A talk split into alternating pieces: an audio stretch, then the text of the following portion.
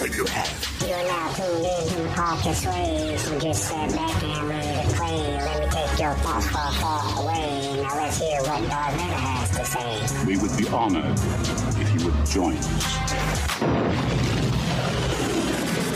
What's up, fellow Star Wars fans? How is everyone today? I hope everyone is having a great day. Nothing really new on my side of the galaxy. Same old stuff work, family, and a world that's falling apart. Basically, the same stuff that most of you are going through.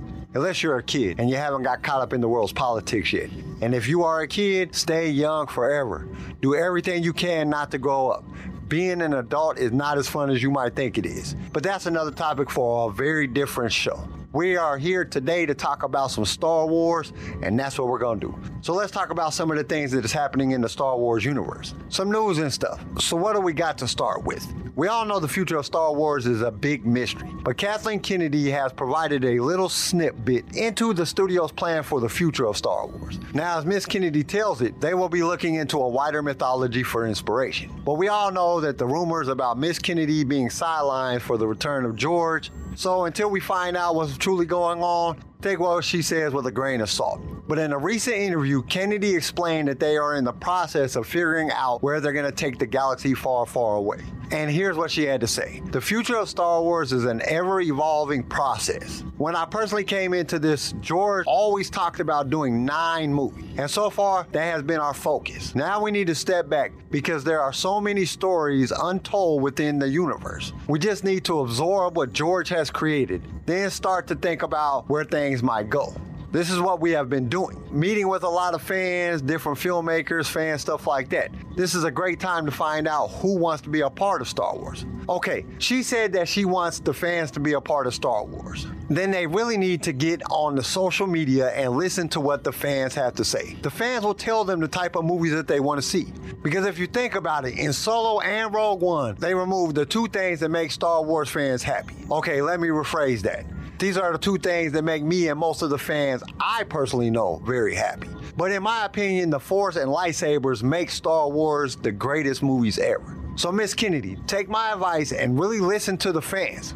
Okay, what else do we got? Oh, for all you Star Wars collectors out there, Hasbro has announced a massive new lineup of Star Wars figures hitting the store this fall. These new figures cater to the Star Wars fan of all tastes. Whether you prefer the classic 3 and 3 quarter inch line, the modern Black Series line, or even a full size replica. Now, the one that I'm most excited about is the 3 and 3 quarter inch, the Celebrate the Saga line, which features eight different five figure box sets inspired by the different themes the Resistance, the First Order, Bounty Hunters, the Sith, etc. Each set includes an exclusive droid not found anywhere else. According to Hasbro, these sets will be limited run releases that will eventually be retired. So if you prefer your Star Wars figures in this scale, you'll probably want to grab all eight while you still can. The other notable mentions include the Black Series Purge Trooper, a vintage collection figure of Hondo, and the Emperor Palpatine's Force FX Elite Lightsaber replica. Okay, I know usually right about now we go into the quote of the week, but we're going to skip that this time around because we have been getting a lot of emails about how to get into the giveaways. And I would like to take a moment to explain how we do our giveaways. We have a couple of lists.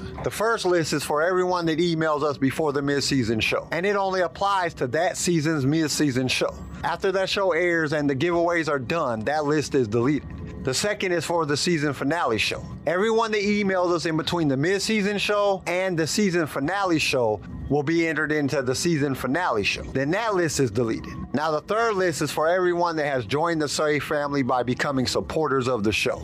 Anyone that becomes a supporter of the show is entered in all giveaways, except for, you know, like the special giveaways that we do. Like the Galaxy Edge giveaway we're doing right now, where you have to do something to be entered. The supporter list is never deleted because they are entered into all normal giveaways. Now, for special giveaways like the Galaxy's Edge giveaway, to make it fair to everyone, we decided to do a treasure hunt, find the clues type of thing. In some of the episodes after the mid-season show, we put five clues, basically a clip of one of the nine Skywalker Saga movies. And all you have to do is email us and tell us the order of the movies that these clips came from. So your email will sound something like this. Clue 1, New Hope. Clue 2, Revenge of the Jedi. Clue 3, Revenge of the Sith. Clue 4, Rise of Skywalker. Clue 5, The Empire Strikes Back. And that's it. That's not the, the list for this giveaway that's coming up, but you know, that I'm giving you an example. But remember, everyone that enters in the Galaxy's Edge giveaway has a chance to win the other prizes as well. Because they emailed us in between the mid-season roll and the season finale. So they're automatically entered into them ones as well.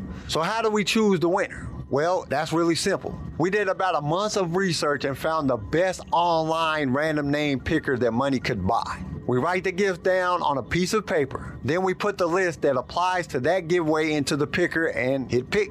Whatever is the first email that is selected to win that prize, and so on until we have selected all the winners for each of the prizes. Then we announce that list on the show that it applies to. I really hope that this gives some clarification and lets people understand how we do it. Now, the deadline for the season finale show is on August 28th, so you have to get your entries in before the midnight Central Standard Time on the 28th. Oh, before we move on, we also need everyone to get their book ideas in for the book that we will be covering in season three. Like I said in the last episode, we will choose from the book that's most requested. Remember, if you email us with a book idea, that counts for an email. That will enter you into the other giveaways, not the Galaxy's Edge giveaway, but the Ultra Saber gift cards and the t-shirts and the other Star Wars stuff that we will be giving away. That also has to be in before midnight Central Standard Time on August 28th. Really important that y'all remember August 28th, midnight Central Standard Time, because we won't take no more after that. Okay, so now that we have cleared that up, let's get to this final chapter of this amazing book. Why is your hair all gray? Risa, the youngest of Bastila's grandchildren, asked. Because I'm an old woman. Bastila replied. Is that why you're all wrinkly, too? Her brother Bress asked. Come on, you two, their mother said, scooping them up in her arms. I think it's time for bed. She hustled the kids out of the living room, leaving Bastila alone with her son. I'm glad you came today, Bastila said. It means a lot to me. Vaner reached out to wrap his hand around his mother's fingers and gave her a reassuring squeeze. I know this is a tough time for you, he said. You always get down when your anniversary comes around. Have you been thinking about him? I think about him a lot, she answered. So do I, her son admitted. I wonder what he'd say to me if we ever met. He'd tell you he was proud of you, Bastila assured him. You don't think he'd be disappointed that I never joined the Jedi Order? Bastila shook her head. You've done too much in your life to have those kinds of regrets, she told him. The Jedi are guardians and protectors of the galaxy, but these past fifty years, we've needed so much more. The Republic had to rebuild. We needed leaders to unite us, to help us work together. You saw that need, and you filled it. Her son laughed. you sound like my campaign manager. Vote Vaner Shan for Supreme Chancellor. Bastila shook her head. you joke, but if you wanted that post, you could have it. I'll get back to you on that. Besides, she added after a moment's thought. If you were a Jedi, you never would have married Imes. When we first met, you said she was too young for me, he reminded her. I'm older and wiser now, she said. Aren't we all? We love bringing you more Star Wars, and it is because of our partners that we can do this week after week. So we invite you to be one of those partners. For as little as a dollar a month, you can help us keep this going. Your support will give us the ability to create future episodes, as well as provide you with the best sounding show on your playlist. And to express our appreciation, we will give you a shout out on our mid-series show that we do in the middle of every book. You will also be automatically entered in all future giveaways. All you have to do is go to the show notes and click that listener support link. Now let's get back to the show. They were quiet for a few more minutes before Vaner asked another question. Do you think he's still alive? I don't know, Bastila admitted. If he is, why didn't he come back? On the other hand, there are times when I think I can still sense his presence, like he's reaching out to me from somewhere far away. Vaner smiled, but didn't say anything. You think your old mother's going senile, don't you? Sometimes the Force is a little hard to understand. You'd better get used to it, she told him. It's in your blood. I can already sense it in those kids of yours. I guess it skips a generation, Vaner said with a soft laugh. After a few more minutes of silence, he spoke again. It was a question Bastila had expected to hear for many years. Do you ever wish he'd stayed with you instead? I miss your father every day of my life, she said. But I never once thought that. Why not? Revan knew there was something out there. Something that threatened the Republic. Maybe something that threatened the entire galaxy. He went to stop it. And I know he succeeded. How can you know that? Because you and I are here talking about this, she said. We haven't been wiped out by war or turned into refugees. The galaxy hasn't come to some kind of horrific end. Whatever Revan did, he made it possible for you and me to live our lives without fear and hardship. And for that, I will always be grateful. She reached out and placed a wrinkled hand on each of her son's cheeks, pulling him in close and kissing him softly on the head. I better go check on Dimes and the kids, he said, standing up. Of course, she said, waving her hand. Go, go. I'll just stay here on the couch and have a little nap. Her son headed off to the guest room in the back, and Bastila closed her eyes, quickly drifting into sleep. As always, she dreamed of Revan.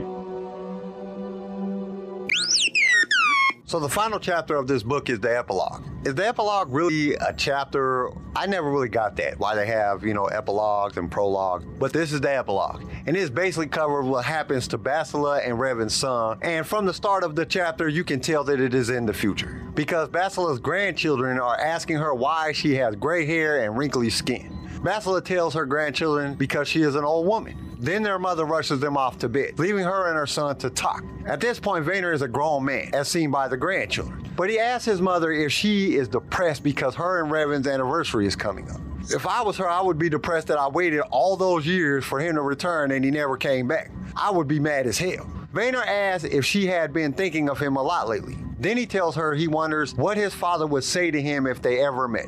Bastila tells him that Revan would tell him that he is proud of him. Personally, I think if I were Revan, I would be asking them both, why didn't you ever try to find me? But then Vaner asks his mother if his father would have been disappointed in him for not joining the Jedi Order. She reassures him that his father would be proud. Then Bastila tells him that he has done too much in his life to have them type of regrets. It was because of people like him that helped the Republic rebuild. Also, if he would have joined the Order, he would not have ever had his kids. Then Vaner asked his mother if she thought that his father might still be alive.